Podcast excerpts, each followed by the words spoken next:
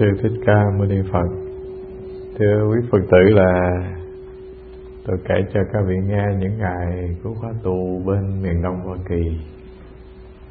Thưa các vị, là buổi sáng thì bên đó lại Phật cũng giống như đây chúng ta. Sau đó thì tọa thiền 30 phút.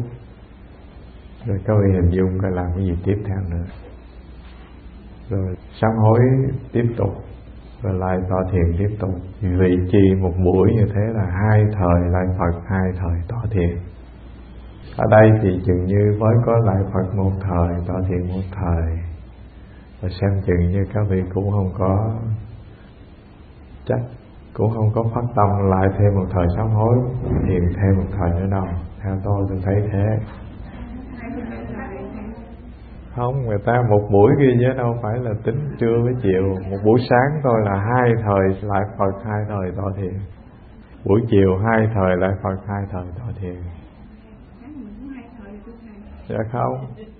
Tức là đi liên tục trong một lần, chứ không phải là buổi sáng lại rồi nghỉ rồi như các vị thế thì, thưa các vị, là sẽ có lúc chúng ta thử bắt trước cái cách làm như thế thì coi ra làm sao. Tức là các vị lại Phật rồi tọa thiền rồi lại Phật rồi tọa thiền. Không biết tại sao mà bên kia tôi lại bài ra cái cách như thế, rồi tôi thấy cái hiệu quả nó rất là tốt. Các vị hình dung là khi chúng ta lại 50 lại xong rồi thì mệt, thở phì phò rồi, cho nên ngồi xuống là nó yên rồi không có nghĩ suy gì hết. Tự nhiên nó đi vô cái sự tập trung và tâm chúng ta yên rất là dễ do vậy cho nên trong tương lai có thể là chúng ta sẽ làm như thế. Tức là sáng sớm thì các vị tới đây thì chúng ta bắt đầu lại phật. Nó vừa ấm là một nó vừa vận hành để cho chúng ta uh, có cái sự thôi thúc từ bên trong trước rồi sau đó thì chúng ta bắt đầu ngồi xuống. Ví dụ như ngày mai 6 giờ các vị có mặt tại đây thì 6 giờ chúng ta bắt đầu lại sám hối. Sau đó tọa thiền rồi dư thì giờ thì chúng ta cứ làm tiếp như thế, cứ thay phiên, cứ lại phật tọa thiền, lại phật tọa thiền. Và thưa các vị, kỳ thực cái vấn đề tu không phải là chúng ta tu riêng cho chính mình đâu. Các vị hình dung là khi năng lượng lành của tâm thức mà tỏa rộng, thì bao nhiêu là các vị hộ pháp thiện thần xoay quanh, hiểm trợ ta. Mắt phàm ta không thấy, nhưng mà ai biết đâu rằng một đạo tràng tu có bao nhiêu vị hộ pháp thiện thần yểm trợ thì chúng ta cũng không lường được là những cô hồn là phách, những người trong cảnh giới vô hình. Họ rất là nhờ cái năng lực lành của chúng ta tu để yểm trợ cho họ họ có thể siêu thoát được. Và chỉ có con mắt của các vị thế tôn và các vị a la hán hay là bồ tát, họ mới nhìn thấy là long thần hộ pháp hoa hỷ như thế nào khi thấy một cái đạo tràng tu tập. Và kỳ thực là mình chưa cần có con mắt Bồ Tát hay là thiện thần chi Các bạn hình dung coi là những ngày tu. Tự nhiên là những cái buồn phiền trong cuộc sống đời thường của các vị nó cũng rơi rụng rất là nhẹ. Cái năng lực của đại chúng, thưa các vị, nó rất là mạnh. Ví dụ như ở nhà, Các vị ngồi một thời đó thì có khi nó lừ đừ Và cố gắng lắm thì mới có thể tu được hai thời thôi. Thế nhưng tới đây rồi cả một cái cộng lực để chúng người ta tu, tự nhiên mình noi theo, mình nương theo. Và trong thiên nhiên họ cũng biết vận dụng cái điều này để sống còn, thưa các vị. Các vị hình dung có một đàn chim nó bay, nó đều bay theo hình chữ V. Cái con chim đầu đàn vỗ cánh đi trước và một bầy nó đi theo phía sau nó không cần sắp đặt gì cả mà nó luôn bay theo hình chữ V. Thế rồi mình để ý mình coi là nếu con chim đầu đàn mệt á, thì có một con khác nó lên nó thai. Và người ta tính trung bình là nếu anh vỗ cánh một mình để bay á, thì anh mất tới một trăm phần trăm công sức của anh. Thế nhưng anh nương vào cái lực bay của một bầy đàn á, thì anh chỉ mất có ba mươi phần trăm sức lực bay thôi mà đi tới nơi tới chốn. Và có một lần tôi đọc một cái thông tin người ta nói cho biết thế này. Những con chim hải âu có khi nó bay 10 nghìn dặm đường dài. Có khi từ bờ biển bên này qua bên úc châu để kiếm sống. Thế nhưng mà có một con hải âu nào nó lười biếng nó dừng lại trên một chiếc thuyền đánh cá để nó kiếm sống á thì cả đời con chim nó không thể bay đi được. Nó sẽ dính ở đó thôi. Tại vì cái lực bay nó không còn nữa. Còn nếu nó nương với cái bầy đàn nó bay thì nó có thể bay từ biển Thái Bình Dương bay qua Úc Châu, từ Úc Châu nó bay về. Thế cho nên cái điều nhắc ở đây, thưa các vị, là cái năng lực tu của tự thân của chúng ta, coi thì thường. Thế nhưng mà cái lực của nó rất là mạnh nhất là cái lực cộng hưởng của một đại chúng thì chúng ta hướng tâm về cho người thân, cho bố mẹ hoặc cho thập loại chúng sinh, vân vân. Thì họ hưởng nhờ cái ân đức lành của chúng ta tu tập. Đó là điều rất rõ ràng. Cho nên mình tu không có nghĩa là mình tu riêng cho mình, thưa các vị. Mình lại Phật một thời, tọa thiền một thời, không phải là mình làm cái việc đó cho cá nhân đâu mà các vị làm việc đó cho bao nhiêu người, từ người hữu hình cho đến người vô hình trong cảnh giới mong lung, họ đều nhờ ơn phước của chúng ta. Cho nên, thưa đại chúng, là những khóa tu mở ra, các vị có điều kiện, có thì giờ, các vị đến sinh hoạt trong cái cộng đồng tập thể như thế, thì nó có vài điều rất lợi ích cho tự thân. Lợi ích thứ nhất là tự mình chuyển hóa được cái nội kết hay là phiền não hay tập nghiệp của mình nó rất là dễ. Điều thứ hai là mình gửi năng lượng lành đến những người thân của mình, hoặc là hiện tiền, hoặc cảnh giới vô hình. Điều thứ ba nó cũng rất hay ho, đó là mình tạo thành một cái nét văn hóa rất là đẹp trong đời sống của người phật tử. Các vị hình dung coi là nếu mình không giữ những ngày tu, thì nhiều lắm là các vị lay quay hết một ngày như chơi và tôi để ý một ngày đi qua rất là nhanh.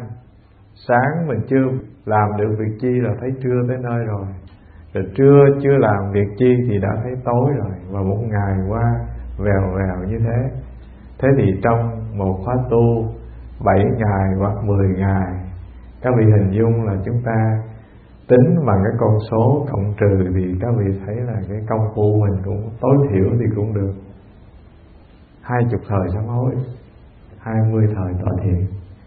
Bỏ vào sổ đếm thì rõ ràng là chúng ta cũng có được vốn liếng. Đó là ba điều chúng ta nói về cái sự tu tập của chúng ta ở mức độ càng nhất rồi mức độ sâu xa. Thưa các vị là mỗi một lần mà mình lễ Phật, cái tâm trí thành của mình hướng về thập phương tam bảo xưng một danh hiệu. Trong thi ca, có một câu là nhất tâm mà động mười phương một lời nói hay là một khởi niệm của chúng ta, nó vang vọng cả mười phương.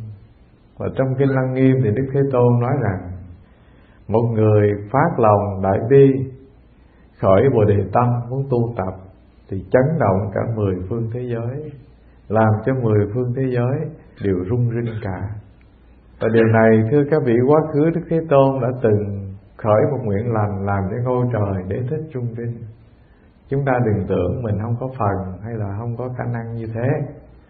Thưa các vị, tâm thức phàm thường thôi, tức là sự suy nghĩ của các vị, nó đã có khả năng đánh động một người khác. Huống nữa là bồ đề tâm của chúng ta, khi mà các vị khởi thì nó vô cùng là kỳ lạ, là nó đánh động vào bao nhiêu chúng sinh trong cõi hữu tình, vô tình đều bị chấn động cả.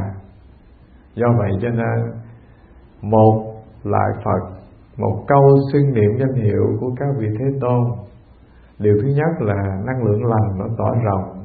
Điều thứ hai là nó lai động rất là sâu trong tâm thức của chúng ta.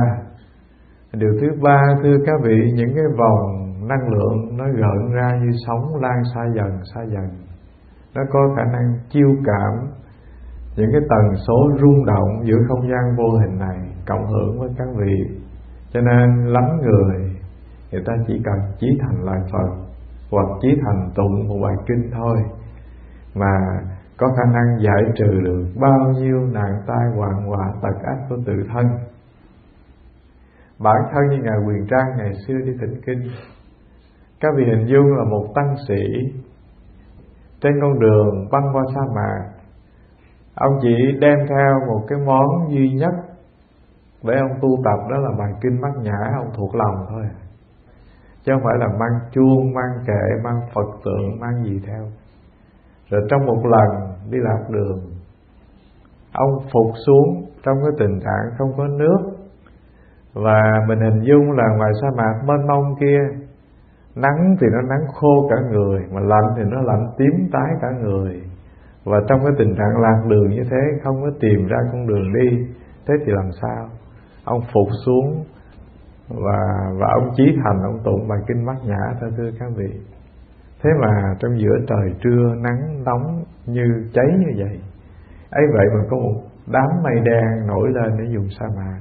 Gió hiu hiu mát đưa đến và làm cho ông tỉnh tỉnh lại và ông bắt đầu dò đường ra đi khỏi cái vùng ốc đảo ông bị lạc rồi cuối cùng thì sống còn được, trở về lại con đường cũ và đi thỉnh kinh.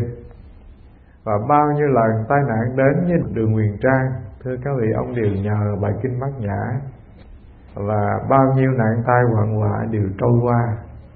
Ví dụ như có một lần một đoàn cướp nó đến nó bắt ông. Nó thấy ông cũng trắng trẻo xinh đẹp, nó định đem ông nó ném xuống sông hằng để cúng thần.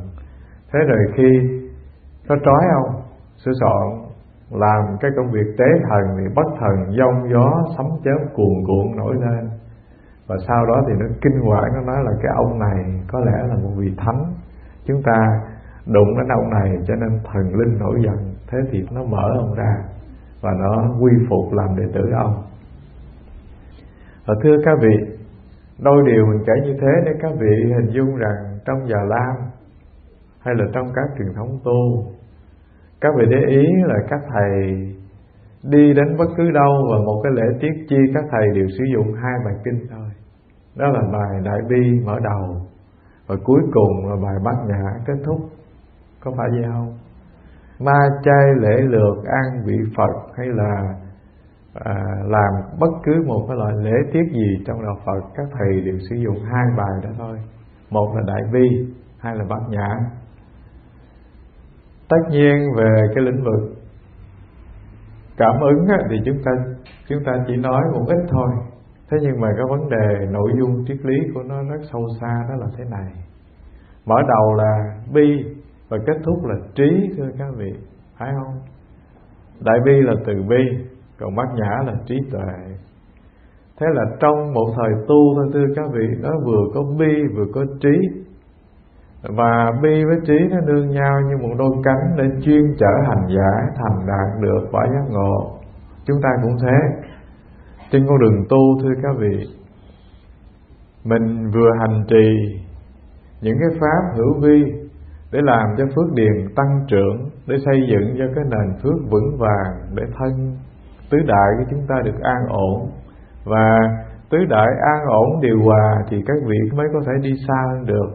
Còn nếu tứ đại của các vị mà tật bệnh, bất thường, khiếm khuyết, thì các vị không thể nương vào chiếc thuyền tứ đại để thành đạt được cái con đường giác ngộ trong tương lai.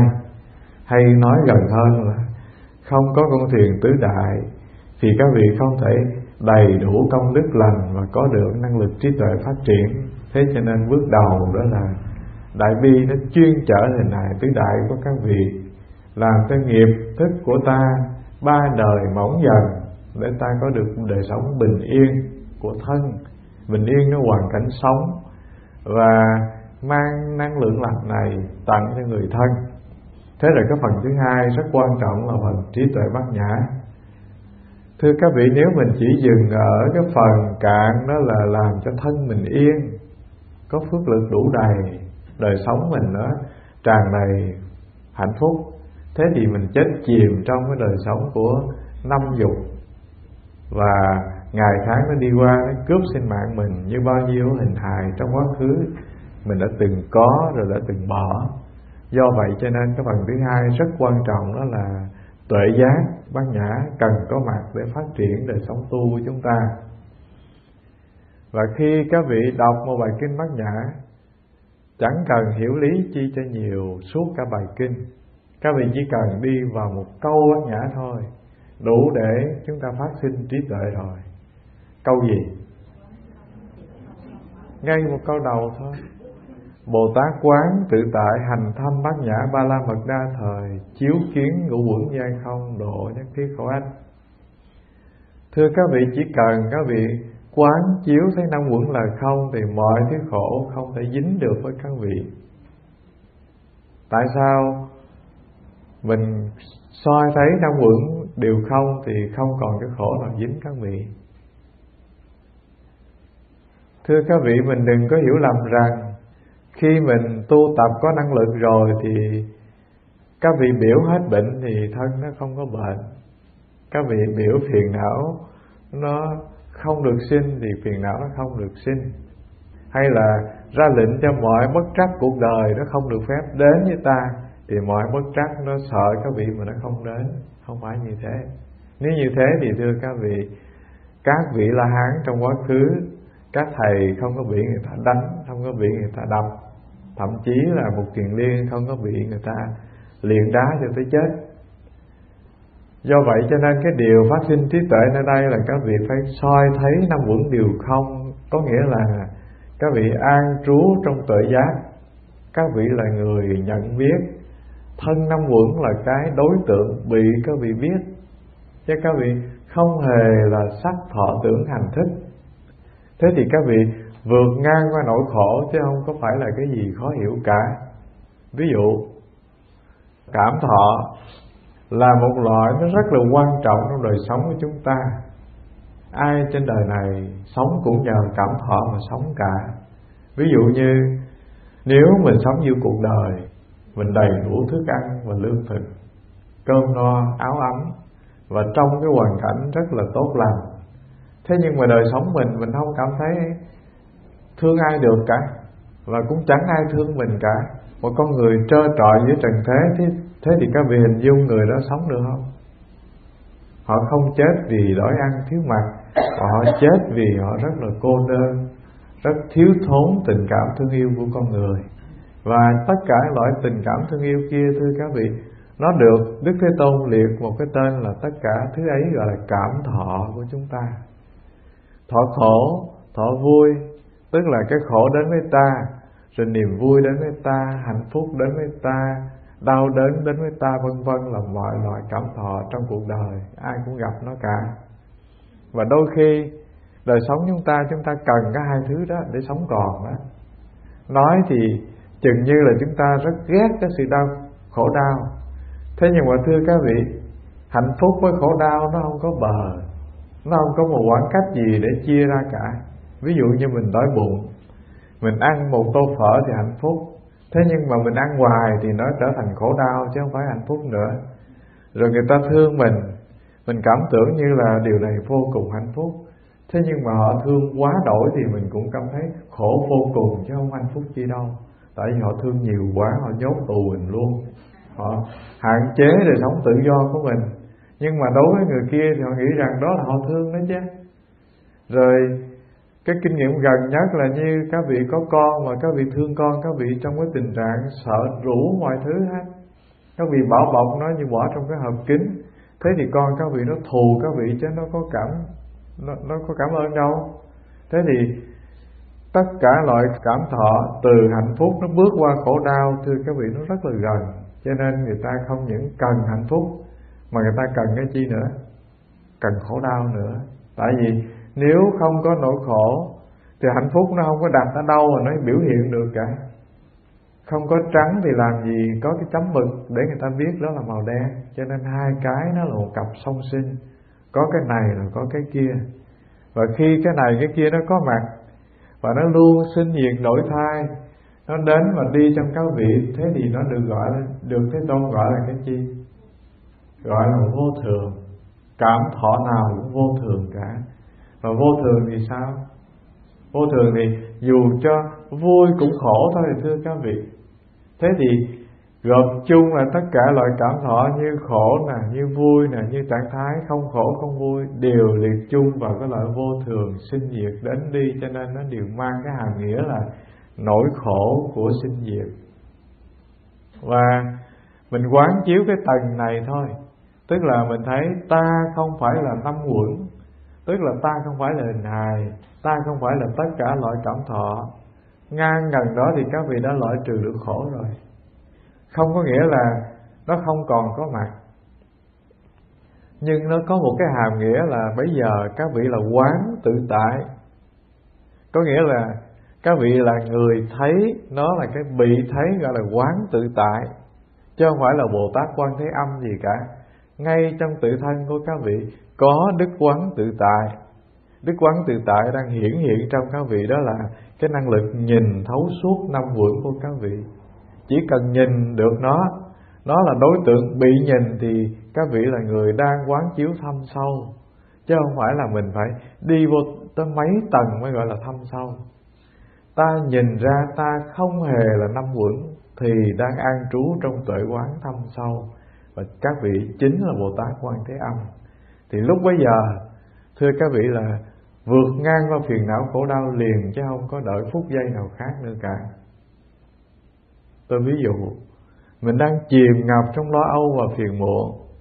Mình thấy mình quằn quại trong cái nỗi đau như vậy. Nhưng mà các vị chỉ cần làm một việc là các vị nhìn nó thì nó trở thành đối tượng ta là quán thế âm đang nhìn nó tức là đã đạt đến cái tệ giác thâm sâu, quán chiếu được năm quẩn là không. Chứ mình đừng nghĩ là khi quán chiếu rồi thì thân năm quẩn này nó ra tro bụi, nó mất tiêu. Không phải như thế. Nó vẫn còn như vậy, như bình thường thôi. Thế nhưng mà người ấy lúc bấy giờ, đối với năm quẩn có một khoảng cách. Hắn là nhân chứng là người chủ là người nhìn năm quẩn. Còn năm quẩn là vật sở hữu của hắn. Và hắn đây là ai? Nếu gần, người đó là quán tự tại. Và nếu dùng theo cái từ chúng ta biết, chúng ta từng tu học nơi đây người ấy là năng lực liễu tri thường hằng, tỉnh giác, hiện tiền, soi sáng đó. Nó là cái vị soi sáng. Thế thì thưa các vị, phần đầu là chú đại bi để nuôi dưỡng tâm từ, để làm cái động lực vô cùng cần thiết nuôi dưỡng hình hài tứ đại của các vị làm cho thân được an, cho chiếc thuyền nó đừng có bị thủng lỗ nửa chừng, nó chìm giữa dòng sông, để các vị nương vào thuyền tứ đại để đạt đến bờ niết bàn. Rồi phần thứ hai trong cái tu tập của chúng ta, đó là dùng tuệ quán bát nhã, quán chiếu năm vượng vốn là không, để loại trừ tất cả nỗi khổ nó đến với thân các vị, với tâm các vị.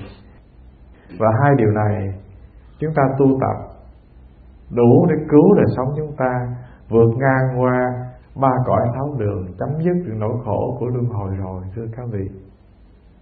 Mà nếu mình không tu điều này thưa các vị mình phất phơ thì ngày qua ngày rồi một tuần qua cái vèo. Rồi thứ hai nữa nếu mình không tu tập như thế này thì các vị hình dung coi là cuộc đời mình 50 năm, 70 năm nó qua rất nhanh chứ nó có phải lâu lắm gì đâu. Cái thời gian còn lại, đây cho tới chấm dứt hình hài, thưa các vị, nó không xa là mấy. Và mình nhìn coi các bậc thầy trong quá khứ, các ngài được bao nhiêu người thương quý, bao nhiêu người lễ lại. Của tiền, thì các vị có của tiền nhiều hơn ta. Và danh thì ông có danh nhiều hơn ta mình nhiều lắm là trong mắt của mình, người kính trọng mình vài đứa con trong nhà chứ mấy. Còn đối với vị thầy tôi, ví dụ một cách thực điển là như vị hòa thượng thầy của tôi. Hàng ngàn chư tăng, cung kính. Thế nhưng mà tới lúc, thưa các vị, bệnh rồi thì nó cứ bệnh. Và hình hài tứ đại, tới lúc nó đòi ra đi thì nó cứ đòi ra đi. Dù cho người ta xây tháp thật là đẹp, bằng đá hoa cương, hay là bằng đá đá trắng gì, thì thưa các vị, cũng vẫn là bỏ cái hình hài tứ đại hôi hám vào đó mà thôi. Rồi một tâm thức đi mịt mùng trong cõi mông lung. Nếu ông không giỏi, thì ông không có thể thành đạt được con đường giác ngộ. Nếu giỏi, thì thưa các vị, chấm dứt được hình hài tứ đại thì thành đạt được con đường giác ngộ. Chúng ta cũng thế. Một ngày đi qua là mình mất đi một ngày của mạng sống rồi một tuần đi qua thì cái chết nó càng gần hơn. Rồi cứ thế, cứ mỗi năm nó đi qua vùng vụt thưa các vị, thấm thoát và tết đến nơi. Thế cho nên nếu mình không có vận dụng được điều này để nuôi dưỡng mình từng ngày thì thưa các vị, rõ ràng là chúng ta buông trôi cuộc đời mình như nước chảy qua cầu. Rất là tội nghiệp trong một kiếp giữa trần gian này. Đó là điều thứ hai mình chia sẻ để các vị ý thức thứ nhất là pháp môn tu, thứ hai là quý tiếc từng ngày tu. Và thứ ba, kiếm chuyện nếu nói cho nó hết giờ luôn. Thứ ba, thưa các vị, là cái năng lực tu là cái tự hữu trong các vị.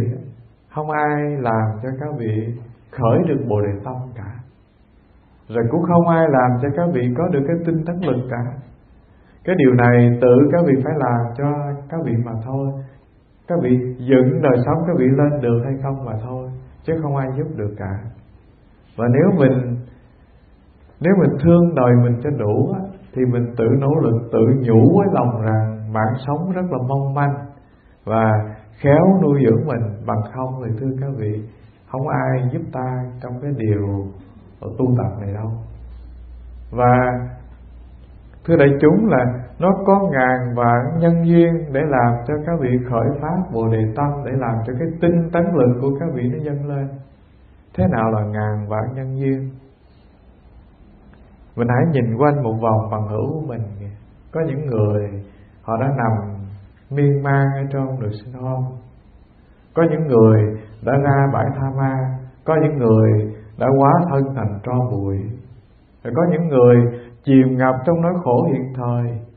Thưa các vị là, cùng tuổi với ta hoặc nhỏ hơn ta, rất nhiều hoàn cảnh, rất là tội nghiệp. Họ vô cùng là khó khăn chứ không phải như chúng ta. Rồi các vị nhìn xa hơn để thấy là cái tình trạng của nhiều quốc gia hay là nhiều vùng đất trên hành tinh này, nó đói kém, thiếu ăn, thiếu uống, thậm chí kiếm một giọt nước không ra. Thế mà chúng ta thưa các vị, trong cái điều kiện rất là đủ đầy của một đời sống, trong cái hoàn cảnh rất là tốt lành của một cái cơ chế tự do, thì trong cái điều kiện tốt hơn nữa là các vị vẫn còn có một hình hài, còn có người, thậm chí là chư thiên, hoặc là các loại Atula, hoặc là các vị thần linh vân vân. Thưa các vị, họ muốn có một hình hài như các vị không có chư thiên rất là ganh tị với người ở nhân gian, do vì họ, cái hình hài nó rất là nhẹ. Họ không có làm được cái công ích phước điền gì như chúng ta cả. Muốn bố thí thì cũng đâu có cho ai được, ai cũng đủ cả, không bố thí được. Muốn cúng dường, không cúng dường được.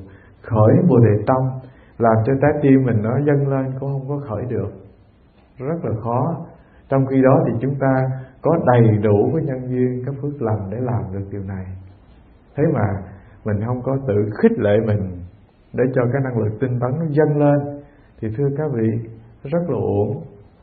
Rồi sẽ tới một lúc nào đó, các vị muốn ngồi thẳng lưng, ngồi không có được. Lúc nó già quá là lưng nó khòm như lưỡi câu, làm sao ngồi được? Rồi thậm chí tới một lúc nào đó, các vị đi cũng không có nổi. Hai cái chân của các vị nó nặng nề vô cùng, kéo lê, kéo lết.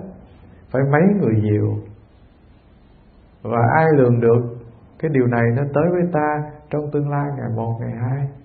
Thậm chí là có những lúc, các vị vừa thức giấc, các vị ngồi không được. Nó đổ ầm xuống đời sống ta, cái bệnh bất thường vô cùng thương các vị. Có một thầy Việt Nam qua, con bảo lãnh qua, sau đó thì con đem gửi tên tu viện á. Và thầy tuổi như tôi à thế nhưng mà thầy trông rắn chắc, mập mà khỏe mạnh, hồng hào. Và mỗi mỗi buổi thọ trai, mình thấy thầy ăn, mình thấy thấy thèm, thầy ăn ngon lành vô cùng. Bao nhiêu chén chè thầy ăn hết. Bao nhiêu chén cơm, thầy nói cậy nó ăn để uổng thầy. Và thế rồi, sau đó thầy có duyên, có một cái nhân duyên gì đó, thầy rời tu viện thầy đi. Rồi tới chừng thầy mới về lại hôm qua thầy thăm tu viện tôi cũng không có biết là tình trạng sức khỏe thầy ra sao. Thấy thầy cũng hồng hào, cũng còn bể vệ to lớn, phốt phát. Rồi đi trên xe mấy thầy kể chuyện các thầy ơi, ổng bữa nay ông tiểu đường rất là nặng, thầy có biết không? Nó ủa, sao tự nhiên tiểu đường vậy? Nó mắt thì mờ, mà đi thì la lết, đi không nổi. Rất là sức khỏe nó xuống một cách kỳ lạ mới có mấy tháng thôi, thưa các vị. Thế thì thưa các vị, mình phải tự vỗ lòng mình tự thương quý mình. Bằng không thì các vị hình dung coi là cái tật bệnh nó xảy ra không lường được. Vô thường nó đến. Tự nhiên một vị thầy mình thấy ổng, mình ngưỡng mộ, mình thấy sao? Tôi mà có được cái tướng như thầy thì tôi không cần đi dạy kinh làm chi đâu. Ngồi đó cũng sống được rồi, phật tử thương cúng dường, thấy cái tướng mình quá đẹp. Thế nhưng mà bữa nay thì thưa các vị, đổ nợ ra, tật bệnh tới nơi và sức khỏe nó suy lụn và thấy rất là tội nghiệp trong khi tuổi bằng với tuổi mình, chứ có phải là xa xác gì đâu. Thế cho nên, thưa các vị, ta còn một hình hài khỏe mạnh là cơ may vẫn còn đang còn với chúng ta. Nếu các vị không có vỗ lòng để làm cho tinh tấn lực của các vị nó dâng lên, thì sẽ tới một lúc các vị vô cùng ẩn hận. Muốn ngồi thiền không ngồi được, muốn lại phật không lại được muốn đi thiền hành, thông dong ngoài trời, đi không được. Rồi thậm chí là muốn nhiếp tâm để tu, nhiếp cũng không được nữa. Tại vì tâm thức của chúng ta, thưa các vị, khi năng lực tu nó chưa có đủ dày, nó chưa có cái lực, thì tới lúc tật bệnh tới, thì mình chỉ nhớ vào cái chuyện bệnh thôi, chứ không có nhớ gì khác đâu. Còn các vị tu tập có năng lực rồi, khi bệnh đến thì các vị cảm thấy là cái chuyện chết đến với ta đó chuyện rất bình thường, ai cũng chết cả. Rồi thậm chí các vị sẽ nhìn người thân của các vị khóc, các vị cũng nghĩ, âu cũng là chuyện bình thường, ta đi rồi thì mọi việc đâu vào đấy. Rồi thậm chí các vị nhìn hình hài của các vị các vị nghĩ rằng, nó đã rã rượu một rồi, giờ thôi đi để kiếm cái mới xài, lòng rất là thanh thản còn nếu các vị mà năng lực tu không vững thì thưa các vị tới đó rồi có ngàn vạn điều các vị hối tiếc. Của tiền mình tích góp lâu nay chưa xài được bao nhiêu và bỏ đó cho người khác xài. Rồi chồng mình còn dễ thương quá, coi chừng mình ra đi rồi, coi chừng ổng lại cưới bà khác. Rồi con mình bây giờ đang cái giai đoạn mình nuôi dưỡng, mình nhờ. Thế rồi mình đi sớm như thế này, không nhờ được con, nó cũng tức nào, áo mới mới mua về, chưa kịp mặc, treo một tủ và chưa mặc cái nào hết. Thế thì thưa các vị, cho nên các vị hãy lưu ý là hãy vỗ lòng. Mình vẫn còn nhiều cơ hội. Cho nên, thưa các vị, tất cả những điều gì làm được hôm nay, làm đi. Đừng có đợi tới ngày mai. Ví dụ như đợi ngày mai rồi tôi tu thì chuyện nó coi chừng nó muộn. Đợi ngày mai, tôi sẽ nói một lời xin lỗi với người thân của tôi tôi buồn về, tôi gây lỗi lầm bao nhiêu năm nay. Tôi muốn xin lỗi quá, nhưng mà tôi nghĩ sĩ diện của tôi thế này mà xin lỗi nó kỳ cho nên không xin lỗi. Đâu biết rằng sẽ có lúc các vị muốn nói một lời xin lỗi, nói không kịp. Rồi các vị thể hiện lòng thương con của các vị trong những ngày Noel mua cho nó cái chi đó. Rồi các vị cứ tiết tiền để dành sang năm rồi sẽ mua, coi chừng cũng không kịp. Cho nên tất cả những điều may mắn nó đang đến với ta hôm nay các vị hãy tận dụng nó. Và cái quan trọng mình rút lại đây đó là hãy tận dụng hình hài ta đang khỏe mạnh để tu tập. Bằng không thì sẽ có lúc các vị ân hận vô cùng là mình chưa làm được gì cho mình cả. Thế rồi nó chìm trong cái sự bại hoại vô thường. Rất là tội cho đời sống của chúng ta. Đó là đôi lời mình nhắc đại chúng trước khi chúng ta thọ trai trưa hôm nay. Và xin dừng ở đây. Xin cảm ơn các vị nam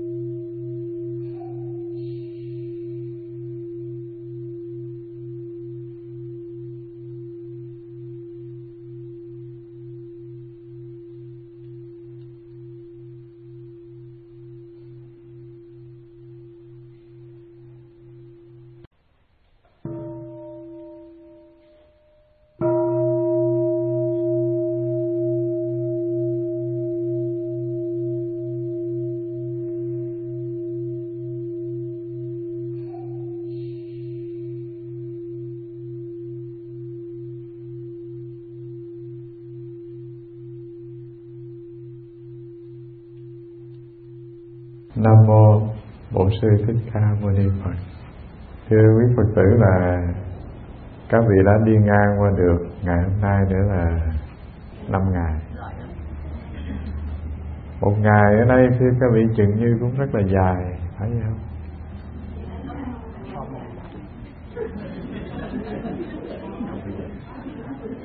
Các vị có mong cho nó hết ngày để đi về không? Thưa đại chúng, là trong những thời công phu của thiền môn có những cái câu khai thị rất là hay vào buổi chiều. Tôi chợt nhớ, tôi đọc cho các vị nghe cái câu thế này. Thị nhật dĩ quá mạng diệt tùy giảm, như thiểu thủy ngư, tư hữu hà lạc. Đại chúng đương cần tinh tấn, như cứu đầu nhiên thị nhật dĩ quá nghĩa là ngày nay đã qua rồi đâu có gì vui trên trần thế đâu. Một ngày đã đi qua rất là nhanh. Và mỗi một ngày đi qua, thưa các vị, là ta mất đi một ngày của tuổi thọ. Cho nên đâu có gì gọi là vui khi một ngày đi qua. Như thiểu thủy ngư tương hữu hà lạc, giống như cá nó ở trên cái ao mà nắng mỗi một ngày nước cạn một chút. Mà cứ mỗi ngày đi qua thì cá nó gần thề với cái chết gọi là như cá ở ao nước cạn. Đâu có gì vui đâu. Đại chúng đương cần tinh tấn như cứu đầu nhiên tức là xin đại chúng hãy rất là tinh tấn như lửa cháy đầu vậy đó. Nó cháy dưới chân, nó cháy áo thì chúng ta còn lơ là được. Mà nó cháy đầu, thưa các vị, thì cái chết nó gần vô cùng. Đó là câu khai thị của người xưa. Và kỳ thực là nếu các vị không tham dự khóa tu ở nhà thì cũng 6 ngày, 5 ngày trôi qua một cách rất là nhẹ nhàng. Thế nhưng mà ở đây 5 ngày đi qua các vị thấy là dù ta chưa có chứng được thánh quả nhưng mà lợi ích nó đã đến với tự thân ta rồi. Thưa đại chúng là mỗi một lần mình sướng lễ một danh hiệu Phật mình thầm nhủ với lòng rằng sướng lại một danh hiệu Phật, như lại ngàn vạn danh hiệu Phật, tức là dụng tâm. Y như lần đầu mình sướng lại và mỗi một lần bước chân đi thiền hành mình cũng nhủ lòng vậy đó. Hãy bước một bước chân như bước một ngàn bước chân trên mặt đại địa. Và mình làm thế nào trong mỗi một lại Phật, thưa các vị? Đều đem hết cả trái tim của mình đặt vô cái năng lực chánh niệm hướng về thập phương tam bảo và mình hay sướng cái câu là mười phương như lai, như hà sa cõi nước, như vi trần số trong nguyên văn chữ hán gọi là vi trần số. Kỳ thực là các đức như lai ở trong cảnh giới mông lung, giữa không gian mênh mông này như bụi trần, chứ không phải ít đâu. Và tâm thức của chúng ta, đủ thanh tịnh, đủ trí thành, thưa các vị là động đến mười phương cõi nước chân như lai à ví dụ như mình sướng cái câu, con xin đại vị cho các bậc bố mẹ hiện tiền, các bậc bố mẹ đã sinh ra trong nhiều đời nhiều kiếp, đảnh lễ mười phương tam bảo. Trong cái thế giới hữu hình này, thưa các vị, ta không lường được là chúng ta đã từng có nhân duyên, đã từng có cái quan hệ với nhau trong quá khứ như thế nào đâu. Một điều rất dễ hiểu đó là có những con người, các vị chưa từng quen, thế nhưng mà gặp là các vị ghét được liền, phải không? Rồi có những con người, các vị gặp, tự nhiên nó có một cái gì đó rất là xúc động, rất là bồi hồi. Rồi có những con người, các vị gặp, tự nhiên các vị cảm được cái năng lượng lành. Có những người, các vị gặp, các vị cảm được cái năng lượng nó như gai nhọn đâm vào mình mình. Thế thì thưa đại chúng là năng lực tâm thức rất là kỳ lạ, nó đánh động mà ta không lường được nó mịn càng mịn, thì sức lây lan của nó, sức tác động của nó càng mạnh. Đâu có ai ngờ rằng một cái hạt nhân điện tử vỡ ra mà có thể làm chết cả hàng trăm nghìn con người như trái bom từng thả ở trường kỳ và quảng đảo thế thì năng lực tâm linh nó rất là kỳ lạ như vậy. Cho nên, thưa các vị, là mỗi một ngày đi qua, nếu mà mình tu tập giỏi thì mỗi một ngày mình làm cho bộ đề tâm của mình nó càng trỗi dậy, càng lớn. Và mình hứa với lòng làm thế nào mỗi một ngày đừng có phí phạm. Mình tu tập thế nào mỗi ngày mình cảm thấy là ngày nay đi qua nó không có phí phạm. Bằng không thì mỗi ngày đi qua, thưa các vị, như nước qua kẻ tay à, mất hút. Không làm cho tâm bồ đề lớn, cũng không đóng góp được gì cho xã hội nhân quần. Và đối với người thân ta, thì ta cũng có một đời sống nó vô cùng buông trôi. Không có mang niềm vui hạnh phúc gì cho những người thân ta. Càng là như vậy.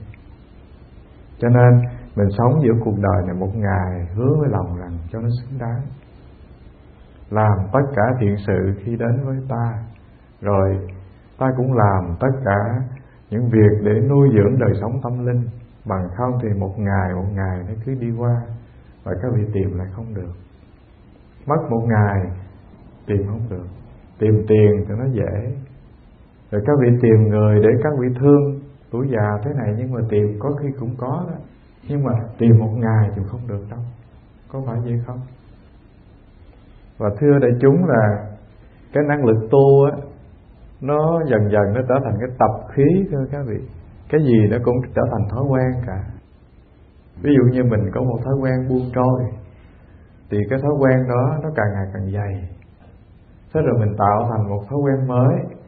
Đó là mình làm cho mỗi một ngày năng lực tu mình nó dâng lên, thì nó cũng tạo thành một thói quen mới. Nó làm cho cái tinh tấn lực của mình càng ngày càng càng ngày càng đầy lên. Và khi người ta cảm thấy cái sự tu hành là một niềm cảm hứng rất là lớn, thì thưa các vị, lúc bấy giờ không ai khích lệ các vị cả. Các vị tự cảm thấy là mình có trách nhiệm với mình, rồi mình tu thôi à. Và tao không dung được đôi khi hình ảnh của một người phật tử có tu tập á, nó là một cái niềm khích lệ cho biết bao nhiêu người chung quanh. Tôi ví dụ ví dụ như trong đạo tràng của chúng ta mà có một bác nào thực tập nghiêm túc nó cũng là cái niềm khích lệ cho chúng ta chung quanh. Thế rồi cái việc này nó cũng lây lan nữa. Đó là một bác nào vô đây mà không chịu tu mà quấy rối mà nói chuyện nhiều thì nó cũng lây lan chứ không phải là không đâu thưa các vị. Và các vị lưu ý là nếu năng lực bồ đề tâm nó lây lan á, thì cái năng lực của tâm tiêu cực nó cũng lây lan nữa.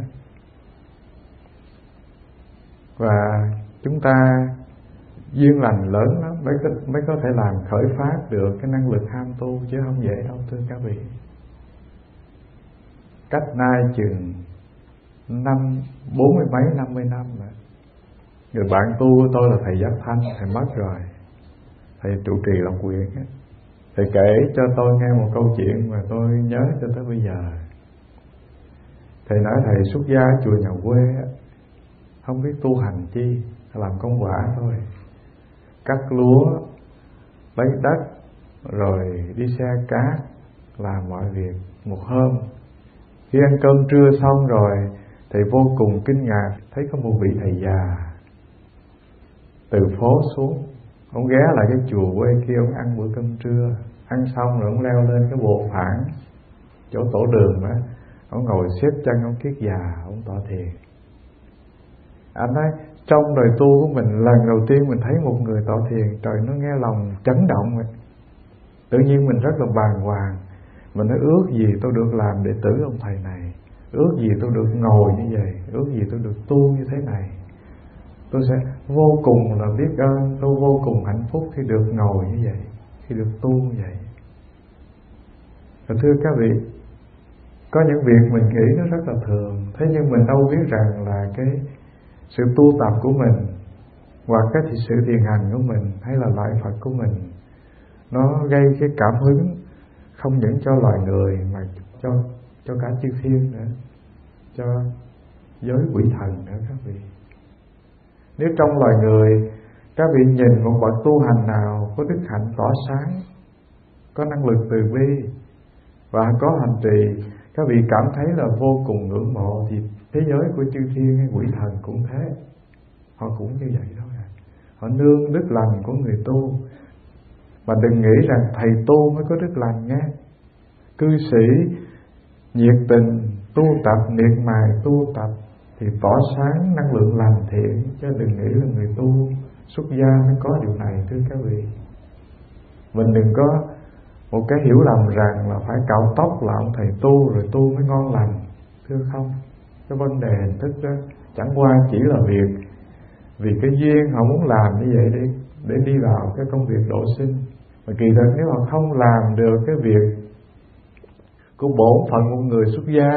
Thế thì có khi, thưa các vị, họ mang nặng mang nặng nợ thập phương thí chủ trả không nổi. Còn các vị là người không mang nặng nợ của ai cả, các vị không hề để cho bao trách nhiệm đè nặng lên trái tim của các vị. Các vị nỗ lực, các vị vươn lên thì cuộc đời các vị nó vô cùng thông dong. Và cái niềm cảm hứng của một người tu tác động vào những người xung quanh ta không lường được cái sức lan tỏa của nó. Rồi bản thân tôi thưa các vị có một lần tôi qua một Lan tôi dạy học. Mấy thầy cô rất là trẻ. Và tất nhiên là cũng có vài chuyện cười nó xảy ra. Chuyện cười thứ nhất là có một đứa nó còn bé lắm nó nói rất là thật lòng. Nó nói ngày xưa ở bên Việt Nam đó, nó nghe tôi dạy kinh 42 chương trong những cái CD nó vô cùng ngưỡng mộ. Thế rồi nó đến lộc quyển nó tìm tìm hoài, không thấy. Và cho tới một hôm, lên trên phòng trà, quý sư cô lớn chỉ nó, đây là thầy phước tịnh. Cái nó vô cùng kinh ngạc. Nó nói, cái ông này là phước tịnh đây hả? Và nó hỏi lòng nó chứ, cái ông này thiệt là ông phước tịnh đây hả? Trong khi thì nó đã ở đó cả một tuần ngày nào tôi cũng đi tọa thiền cả mà nó không hình dung là cái ông ấn oan ngồi phía trên nó là thầy phước tịnh. Rồi nó nhủ lòng nó nói thôi thì không tìm ra ông nào khác thôi tạm chấp nhận đỡ ông này chứ sao giờ. Thế nhưng mà cũng cái cô bé đó cô nói chuyện của nó thưa thầy ngày xưa con nghe nói là một người tu mà có chút phẩm chất ấy, thì nó tạo được cái niềm cảm hứng để cho bao nhiêu người khác. Con tưởng đâu cái lời này nó là lời đùa. Quá ra là cái sự có mặt của thầy ở nơi đây một tuần á. Thầy dạy học, thầy đi thiền hành với tụi con, rồi thầy ngồi chơi, thầy chia sẻ pháp đàm, thầy bài cho từ việc lớn cho tới việc nhỏ. Con mới thấy cái lời nói đó là lời nói đúng. Tức là cái sự có mặt của thầy nó gây nên cho chúng con, nó nó vô vàng điều cảm hứng để cho chúng con tu. Chúng con cảm thấy là cái sự tu hành của mình nó không có phí phạm. Quả là nó có cái gì mang lợi ích thực sự cho mình cho người chung quanh. Và thưa các vị mình dẫn đâu ba chuyện để quy chiếu là một điều. Nếu một ngày mà mình không có công phu thực tập á, thì một ngày nó trôi qua. Và rồi một ngày nó trôi qua thì giống như cá cạn ở trong ao gặp mùa hạn vậy đó. Nước nó sắc dần sắc dần người ta đi vào cái chết nếu một ngày mà mình nỗ lực công phu thì thưa các vị, điều thứ nhất là mình nuôi dưỡng được bồ đề tâm. Điều thứ hai là nó không phung phí một ngày qua. Và điều thứ ba quan trọng hơn là các vị sẽ thấy là mỗi một ngày qua không có nỗi buồn. Mình tu rồi, ngày nó không còn là một ngày hoang vắng, hay là ủ ê, hay là có cái gì phiền muộn cả. Bằng không thì tuổi già chúng ta lâm vào cái tình trạng là buồn buồn trầm cảm, ủ ê, lòng nó trống trải. Và cái chuyện này ai cũng ai cũng từng gặp cả. Thực sự nếu mình nắm được pháp môn hành trì, thưa các vị, lòng rạng rỡ niềm vui chứ không có nỗi buồn. Cũng không cần phải kết bạn, kết bè, cần phải tìm cái chi để mà khuây khỏa cả. Tôi đi thiền hành đã có niềm vui, tôi tọa thiền đã có niềm vui tôi lại sám hối đã có niềm vui. Hoặc tôi không làm chi cả. Tôi ngồi, tôi uống cốc nước trà, hoặc tôi ngồi nhìn trời mây. Niềm vui nó cũng tràn ngập trong tôi. Nếu ta tu thì cái lợi ích đầu nó là như thế. Nó mang chúng ta, đặt lại ngay cuộc sống này để ta thưởng lãm đời sống của chúng ta một cách trọn vẹn. Bằng không thì một ngày đi qua chìm vào cái sự buồn chán ủ ê trống trải thì mình rất là cần nhiều cái việc để lấp đầy nỗi lòng mình. Thế thì cả một đời, một ngày đi qua mất rồi nhiều ngày đi qua mất rồi một đời đi qua mất cái chuyện này rất thật, thưa các vị. Ai tới lúc tuổi già rồi, không còn công ăn việc làm, đến lúc nghỉ hưu rồi, con cái nó không còn ở với mình nữa, cảm thấy nó trống trải lắm. Và nếu các vị không nếm hương vị chánh pháp để tu thì, thưa các vị dần dần rồi cuộc đời các vị nó lâm vô cái tình trạng là không biết phải làm cái chi cả. Một ngày nó rất là dài, nó trống vắng, nó dài vô cùng. Còn nếu các vị tu thì thấy một ngày nó không có dài, có phải gì không? Các vị đến đây vào 6 giờ sáng cho tới 8 giờ, các vị thấy một ngày nó rất là ngắn. Thầy phước tịnh không hành quá mà dài vậy đó ăn chưa? Ăn chưa xong, đã chuẩn bị cái chuyện ngồi thiền tới nơi rồi. Và thưa đại chúng là tôi nghĩ nơi đất nước này các vị đều có cái điều kiện để thực tập như thế này. Ta đến với một khóa tu để ta xây cái nền căn bản rồi về nhà ta thử thực tập như vậy. Và thưa đại chúng là khi tôi đi thiền hành cùng với các vị á, tôi chợt nhớ một điều. Tôi nhớ ngày xưa ngài Padilla tức là người ta dịch là ngài Bạc Đề